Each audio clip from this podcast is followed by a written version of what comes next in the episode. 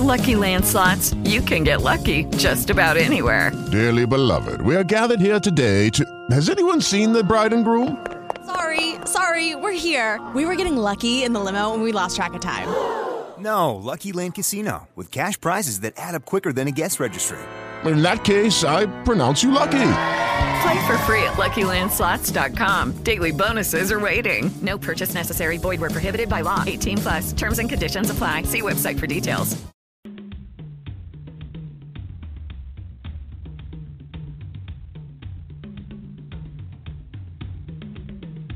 How can we make this case? Well, one way we can do it is to point out to people that there's no essential difference between the embryos you once were and the adults you are today that would justify killing you at that earlier stage. Arguments cannot be religious or non religious. Arguments can either be valid or invalid, or sound or unsound. The substance view is the idea that from when you come into existence of fertilization until you die naturally, you are the same individual at every point in your life. So if it is wrong to kill you now, it was wrong to kill you then.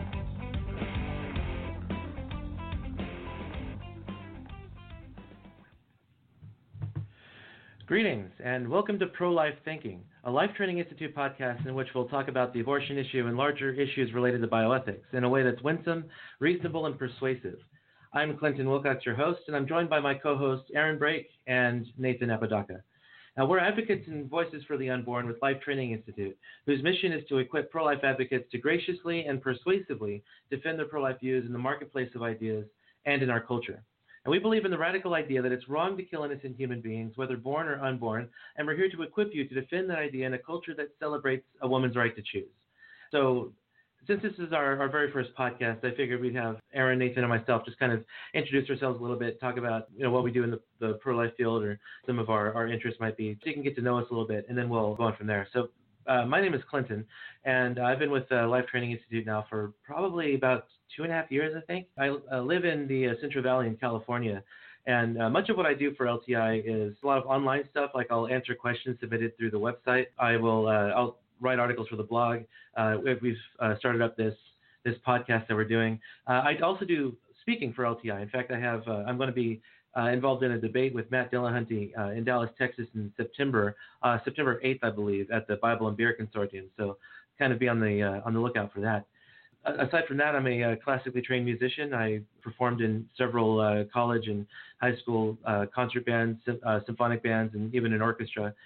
so that's um, that kind of takes up uh, the bulk of what I do aside from from my work in the pro life field. So yeah, without further ado, we'll ahead and have uh, Aaron talk about himself a little bit here. Yeah, thank you, Clinton. Aaron Brake did my BA in criminal justice, uh, did my MA in Christian apologetics at Biola University. Uh, graduated there in 2011. Uh, worked in law enforcement for the last 15 years. Lived in Southern California. First time I enjoy uh, reading, writing, uh, powerlifting. With uh, LTI, I think I've been with them for a little over a year. do some writing, a little bit of speaking. Um, I'll also have a pro life seminar coming up uh, on June 11th at Hosanna Christian Fellowship in Bellflower. So looking forward to that and um, speak at the church and uh, youth assemblies and, and, schools on other uh, general apologetic issues. So yeah, I'm honored to uh, be part of the LTI team and uh, thanks for having me. Yeah, great. Um, how about Nathan? Hey guys, uh, good to be with you. I'm Nathan Apodaca. I'm currently the president of Students for Life chapter at California State University, San Marcos, in the San Diego area. I am the newest member of the LTI team, joined back at the end of last year, and have begun doing uh, teaching seminars, writing on the blog, and then doing this podcast. And I will also be teaching a seminar in Newport Beach this Friday at 7 p.m. Um, and then also doing some other work with other organizations. I write with Campus Reform, uh, which is run by the Leadership Institute, uh, more of a journalism style writing, and I also do some work with Prager University and their Prager Force program, uh, promoting them and helping share the ideas that are promoted by Prager University. Yeah, great. Uh, yeah, Prager University produces uh, quality videos. Uh, some of my uh, personal he- heroes have done videos for PragerU. Nathan, for one. Um, yeah. uh, you know Robert George and uh, Dennis Prager himself, in fact, is a really really smart guy. So uh, enjoy enjoy watching those videos. Now, uh, ordinarily, the three of us kind of live in in different areas of California, but we've kind of been brought together here into the same uh, same area for a, a common cause. That Justice for All is is here in in the Los Angeles area uh, doing outreach at UCLA. And if you're not familiar with, with Justice for All, I would greatly encourage you to uh, to seek out their seminars and outreaches because they specialize in training pro-life people how to make the pro-life case effectively and persuasively. And they're kind of how I got my start in the, the pro-life field as well. Uh, basically, their their uh, model is in three steps. Um, they call it the feet work, the seat work, and the repeat work. And you know they had to make it rhyme. So the uh, first step is the seat work, where you sit in the, the seminar. They'll uh, they'll basically train you in the uh, to make the pro-life argument and how to respond to uh, the best pro-choice arguments because they really believe in treating people who disagree with us with respect, uh, and so they, they take their ideas seriously and respond to those. And so um, this, the seminar is also interactive. So you're not just sitting and listening to, to them talk for a few hours, but they'll actually uh, take you into mentor groups and have you actually um, actually practice and talk through some of the some of the ideas they talk about in the seminar. The second step is to actually take you out onto a college campus and then actually have you interact with, with pro-choice people. So the seminar is kind of practice gearing you up for that. Uh, step two is, is where they actually take you out onto a college campus so that you can actually talk to pro-choice people in a, in a uh, you know, semi-controlled environment. You'll have the the, the uh, mentors nearby that if you if you get stuck or you're, you're not sure where to go, you can actually bring them in so that there's no pressure on you to to you know to have to talk to, to these people all by yourself. And so all of this is kind of preparing you for the third step, which is what they call the repeat work. And what that basically means is just that you take what you've learned at the seminar and the outreach, and then you apply that into your own personal life. Talk to people in your own, your own sphere of influence, whether it be at work, at school, uh, at church, uh, your friends, your family, whomever. So yeah, the JFA model is one that I greatly respect, I greatly appreciate, and so uh, seek them out if they're ever in your area. Now uh, Nathan is actually is actually undergoing a little bit of, of a situation, an event uh, at his college in uh, CSU San Marcos. I'll, I'll just kind of have Nathan talk to you about that because I'm not sure what he's what he's able to share or not. So yeah, Nathan, why don't you talk to us a little bit about what's going on at your at your campus? Yeah, well, to sum it up, the issue that came up was we found that our university, CSU San Marcos, was unfairly allocating funds for only a particular viewpoint. Uh, what will happen is schools will collect what's called a student activity fee. It's kind of a tax in a way on students. They have to pay this every semester. And it's collected by the student government, and they will disperse it for uh, student groups, student activities, hence the name student activity fee. And uh, we'll do it for other things as well, helping uh, keep the library open during finals and what have you there. But what happened was they would collect the fees, but they would only they would give uh, hundreds of thousands of dollars to the various social justice centers set up by the uh, student government. So you have the LGBTQ Pride Center, the Gender Equity Center, uh, the Cross Cultural Center, and a few others. And so they would get hundreds of thousands of dollars while the other 100 uh, student groups on campus, so fraternities, sororities, athletic clubs, political clubs, and special interest groups like Students for Life, we requested funding at all. We could only get up to $500 per semester. And the student government would tell us how we could use the funds. The social justice centers, the hundreds of thousands of dollars that they got, could be used in any way that they pleased. And so we really think it's outrageous for any university, uh, especially a university like Cal State San Marcos, that calls itself one that tolerates individual and cultural diversity, multiple perspectives, and wants everybody to share their views equally, to force students to pay for the viewpoints they disagree with, but also deny them the right to present their own views equally. And that's exactly what Cal State is doing. And so, uh, kind of the whole purpose is, and unfortunately, nationwide, a lot of universities have become gone from a marketplace of ideas to a seller's market of single ideology, which is very dangerous and very uh, it's very harmful to the students that are going through there. It's um, it's kind of scamming them in a way. It's getting them to pay for something that's not going to benefit them at all, and it's only going to benefit a select few, since students are going to be tomorrow's legislators, judges, commissioners, and voters, and they need to understand uh, the important topics of the day, like abortion or like human sexuality or like ethics. Yeah and uh, the school is denying them the ability to learn about those equally. Yeah. Yeah, um, a Students for Life group at uh, Fresno State is kind of going through a similar situation where their uh, free speech has been taken away, and so I'm trying to get one of their members onto our podcast in the future to talk about their situation as well. Uh, I'm just waiting to hear back from their lawyers, so uh, so look for that in a in a future uh, podcast, hopefully coming up soon. Uh, just just to clarify, uh, we did try um, where the $500 came from was we applied for $500 um, to help cover Dr. Adams' speaking fees. He's a really great pro-life speaker and uh, First Amendment advocate for those in the audience who have never heard of him. And uh, all three of us at this table hate him, by the way. We all hate Mike Adams. Um, right, yeah, I hate that guy. Yeah, most hated professor in the United States. But no, he's a really great guy, really cares about students and student rights. So we thought he'd be a really good person to come out to speak to the campus on the case for life and help maybe change some people's minds on the abortion issue. Well, the school denied it, saying that they do not pay for uh, outside speakers, but the social justice centers get to use their money provided by the same source of funding, the student activity fees, for speakers as well. So they get to have speakers, but we don't. Mhm. And that's uh, what happened. So we'd like to bring him out in the fall, and so we're fundraising right now to uh, cover the rest of the funds that we need. So I'm going to place the uh, press release for the Alliance Defending Freedom um, uh, in the show notes so you can read more about that. And then I'm also going to post the link to the GoFundMe account where, if you feel so led, you can donate money to get Mike Adams out to CSU San Marcos to give a, a, present, a presentation to the, the college students there. So you'll be able to find those in the notes.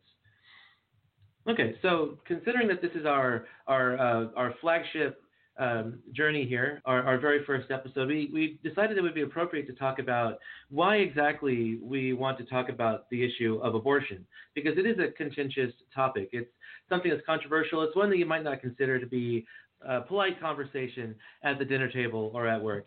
And so, why exactly are we talking about abortion? So that's what we're going to uh, to discuss here. Now, uh, there are actually three main reasons why we why we've decided that we should be talking about abortion, uh, and, and then we're going to talk about each of those three individually. So first is because the stakes are so high. The second is because a persuasive, logical defense for the pro-life position is rarely heard, and the third is because the Great Commission requires us to do so. Now, the, this first reason, because the stakes are so high, um, abortion is actually, uh, the, if, if not the most common surgical procedure in America, it's one of the most common surgical procedures in America. Um, there, there, are, there are a whole lot of, of abortions being done every year, and Planned Parenthood, of course, is the largest provider of abortions in the United States. And in fact, um, according to statistics from the Guttmacher Institute, one out of four pregnancies in America ends in abortion. Yeah, that's right, Quinn. I think it's important to understand that the stakes are so high in this debate, uh, regardless of whether you consider yourself pro-life or pro-choice. For example, uh, if the pro-choice view is correct, then women have a funda- fundamental right to abortion, and pro-lifers are, you know, attempting to pass laws which are considered oppressive, uh, misogynistic, and they ultimately interfere with uh, a woman's right to her uh, to her body or bodily autonomy. On the other hand, if the pro-life view is correct, then that means that since 1973, we have put to death nearly 60 million uh, of the most vulnerable and defenseless members of the human community uh, in the United States alone. So that's nearly 3,000 every day, or one abortion uh, every 30 seconds. So whether you consider yourself pro-life or pro-choice, this is often why this issue is so um, uh, contentious, is because um, I think everyone in the debate realizes that the stakes are high. Yeah. Yeah, and you know, uh, something else to keep in mind is in the church and the college campus, the stakes can be uh, just as high, if not higher. Uh, there was a 2015 survey by the pro-life organization CareNet, uh, coalition of uh, pregnancy help centers and pregnancy care centers, and they found that 70% of women who have abortion identify as Christians, whether Protestants or Catholics, and 43% of post-abortive women who reported having attended church at least once per month at the time they had their abortion. And then also to keep in mind is the group that's most likely to have abortions is college-aged women, which is uh, on the college campus, Justice for All and Students for Life America and other groups like Center for Bioethical Reform are trying to reach, Mm. as college-aged women make up the group most likely to obtain an abortion. A 2013 Center for Disease Control report found that women aged 20 to 24 make up 32.7% of abortions performed in the United States alone. Yeah, that, that's actually um, something really good to, to note. Also, is that um, is that yeah, there are there is a, a large percentage of women who, who who identify as Christians who are having abortions. And so it's not something that we should just ignore in the church as if you know these these, these uh, women believe in God, so they they wouldn't dream of having abortions. But the, the reality is that the emotions regarding abortions and, and when women feel that there, there's no other choice, the, the emotions can kind of run high and it can kind of override someone's rational faculties. And so while they might believe in God, they might seek an abortion as a way out. And so that's why it's very, very important for us to to have these pro-life presentations in our church. It's not something that we should just kind of um, ignore because Christian women and girls will continue having them. And so, yeah, as um, as Aaron mentioned, there have been over uh, 60 million abortions since Roe v. Wade was legalized in 1973, and of course, um, that doesn't include uh, pill-based abortions such as RU486. And in fact, it doesn't include all abortions in every state either, because some states like California, our, our home state, doesn't report all of the abortions that they do. So, so those statistics are likely uh, on, on the low side as well. Now, uh, we've we've provided some of the uh, some of the websites and statistics from Guttmacher, the Christian Post, and the CDC in the show notes as well, so you'll be able to to look at those.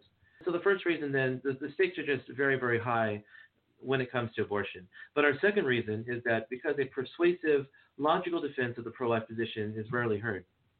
Yeah, and this is really unfortunate. That I think oftentimes the pro-life view is sort of caricatured as a you know religious fundamentalist, uh, anti-science, uh, anti-woman uh, position. And I know Clinton, but you and I have both read uh, Dr. Willie Parker's recent book entitled Life's Work, and that's exactly mm-hmm. how he sort of characterizes the, the uh, pro-life position throughout the book.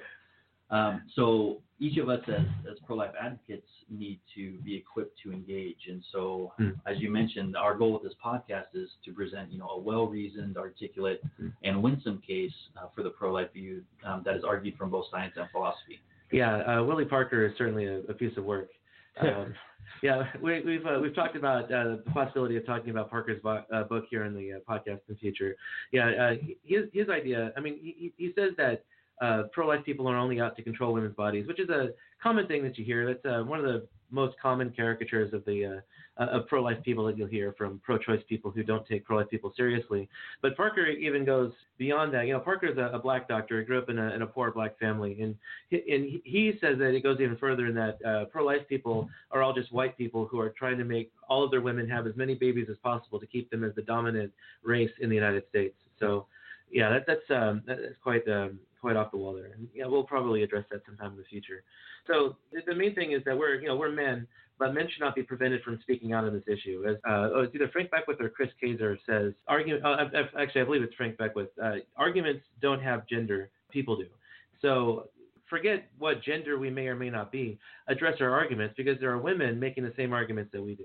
Yeah, you know, I mean, the thing to keep in mind is that an argument or idea is either going to be valid or invalid, sound or unsound. And it's our hope that the listening audience that you will be able to make a decision about your stance on this very important topic based on the reasons we provide and not based on our gender or skin color. To put it plainly, uh, being willing to change your mind on a controversial topic based on the evidence is not a sign of weakness, it's a sign of strength. I was listening to uh, Dr. Robert P. George recently, and he was saying that when talking with somebody who corrects us or wins an argument with us, it's not that they've wronged us. They've actually helped us have a more, a better understanding of the world, more true understanding of the world. Yeah. So people who disagree with us um, can still be friends and they can help us out in the long run. So our uh, second reason then, uh, a persuasive logical defense of the pro-life position is rarely heard. Uh, and it's not just that it's rarely heard, but uh, often, uh, especially in our con- con- uh, contentious university climate now, persuasive logical defense of the pro-life position isn't even given a fair hearing. So that's why uh, even if college campuses such as CSU San Marcos are trying to prevent the pro-life view from being heard, it's, it's very important for us. Uh, it, it's even more important for us to be talking about this with people that we know in our sphere of influence, so that people can understand that we that we that we have good arguments for being pro-life, and we're not just out to oppress women. The third reason then is because Scripture and the Great Commission require us to do so. Now, it's it's important to keep in mind that being pro-life is consistent with our Christian religion or with a Muslim religion or or whatever uh, religious idea you might uh, you might have. It's consistent with, with that religion, but our pro-life views are not grounded in religion. Now we can make a biblical case for the pro-life position, but considering that most of the people we interact with are not Christians, uh, well, we we prefer to make a scientific and philosophical case. We we prefer to make arguments that non-religious people can accept and and agree with. And so we're going to be making those kinds of arguments on, on this podcast for the most part. We might occasionally touch on some biblical arguments if we feel the need arises. But for the most part, we're going to, uh, number one, u- use the science and philosophy for the pro life position. And number two, we're going to be taking pro choice people seriously and we're going to take their ideas seriously. We're not planning on, on caricaturing them or in, insulting them because we want this to be a podcast that anyone can listen to and hopefully a pro choice person can listen and be challenged by as well. Yeah, so even though we're going to be using science and philosophy, you know, Christian pro-life advocates also also appeal to uh, Scripture and the Great Commission um, as a reason for making a defense for the unborn. So one of the passages that is often looked at is uh, in Luke chapter 10, the parable of the Good Samaritan, and how we are shown in that passage that we are to love our neighbor. Mm. And this love is not just something that we do in thought, but in uh, it's something that we do and we uh, act on. And so when it comes to the unborn who are in the womb, the question that we have to ask is, uh, is the unborn my neighbor?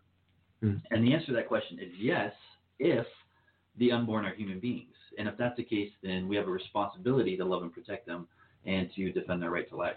Right. Yeah. In fact, abortion choice advocates have in the past abused the Good Samaritan to make their own point.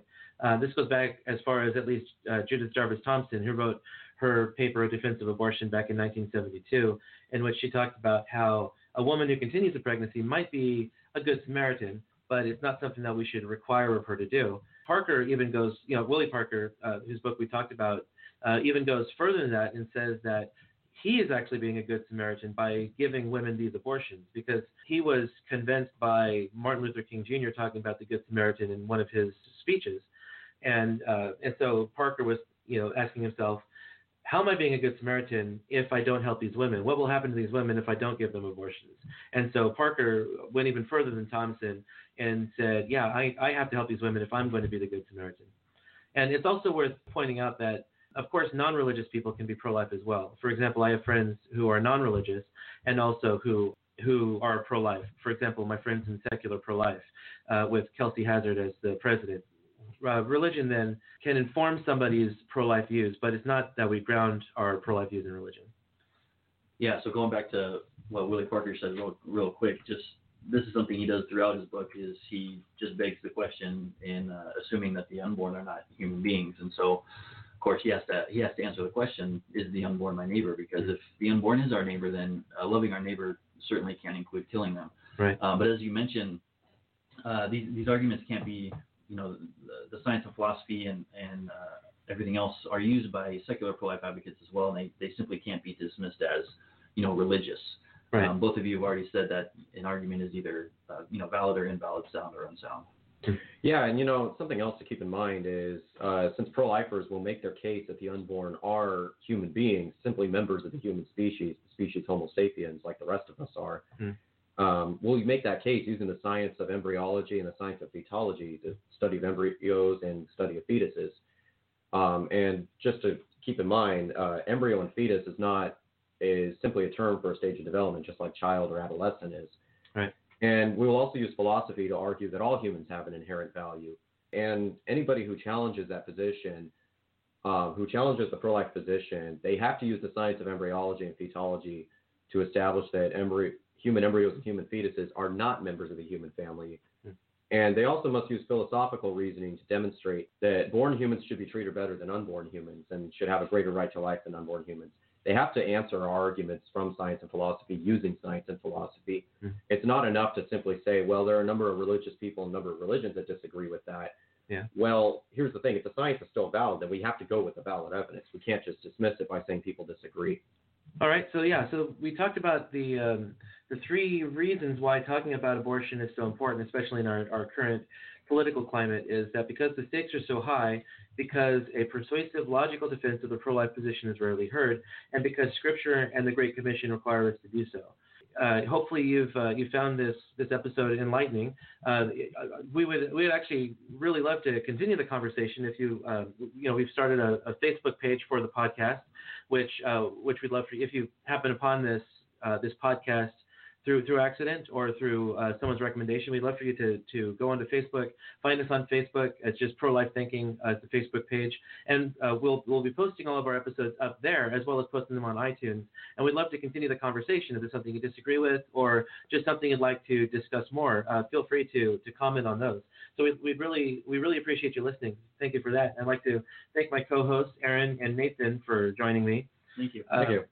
Yeah, and if if you if you uh, appreciate this this podcast, and uh, please share it with, with people you know. Uh, go onto iTunes and rate it and review it.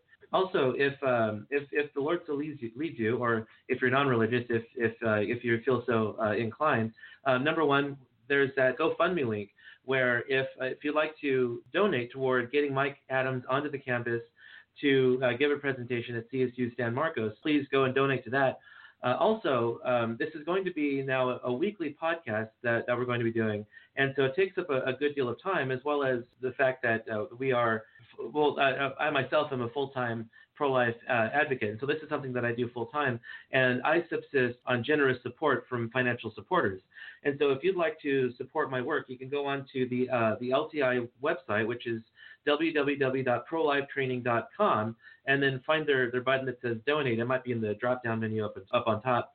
Uh, and then if you would like to give a one time gift or become a regular supporter, I would greatly appreciate that. Just make sure you indicate in the notes that the support is going towards me so that they'll apply it to my, uh, to my account at LTI.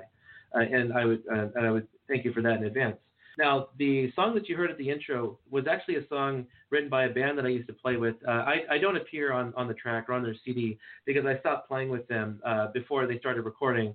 And they tried to get me into the studio to record, but it just never worked out because they always called me up on the day that uh, that I had rehearsal with another group I was playing with. But uh, but if you'd be interested in getting that song or in getting the uh, CD, then if you live locally to Fresno, you can find it at Majesty Bible House on the corner of Cedar and Herndon.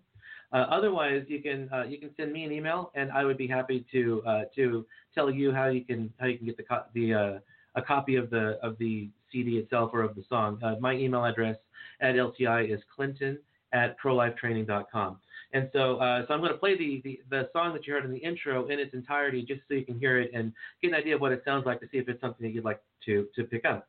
And so next week, then, uh, we're going to talk about framing the issue, why the central issue of abortion is on what, what is the unborn, what the nature of the unborn organism is. So that's going to be our, our next topic that we're going to talk about next week.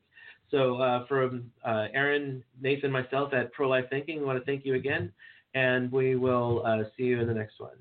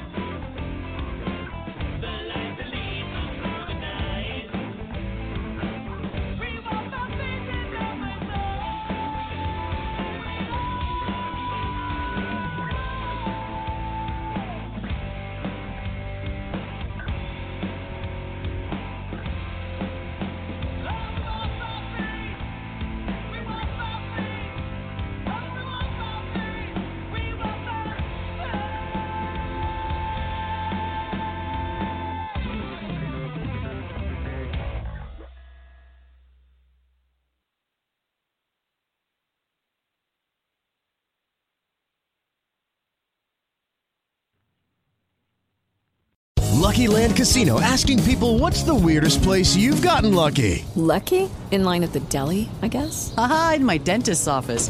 More than once, actually. Do I have to say? Yes, you do. In the car before my kids' PTA meeting. Really? Yes. Excuse me, what's the weirdest place you've gotten lucky? I never win and tell. Well, there you have it. You can get lucky anywhere playing at LuckyLandSlots.com. Play for free right now. Are you feeling lucky? No purchase necessary. Void where prohibited by law. 18 plus. Terms and conditions apply. See website for details. Tax day is coming. Oh, no. But if you sign up for Robinhood Gold's IRA with a 3% match, you can get up to $195 for the 2023 tax year. Oh, yeah.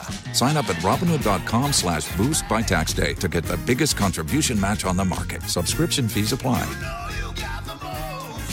Investing involves risk. 3% match requires gold for one year from first match. Must keep IRA for five years. Robinhood Financial LLC member SIPC.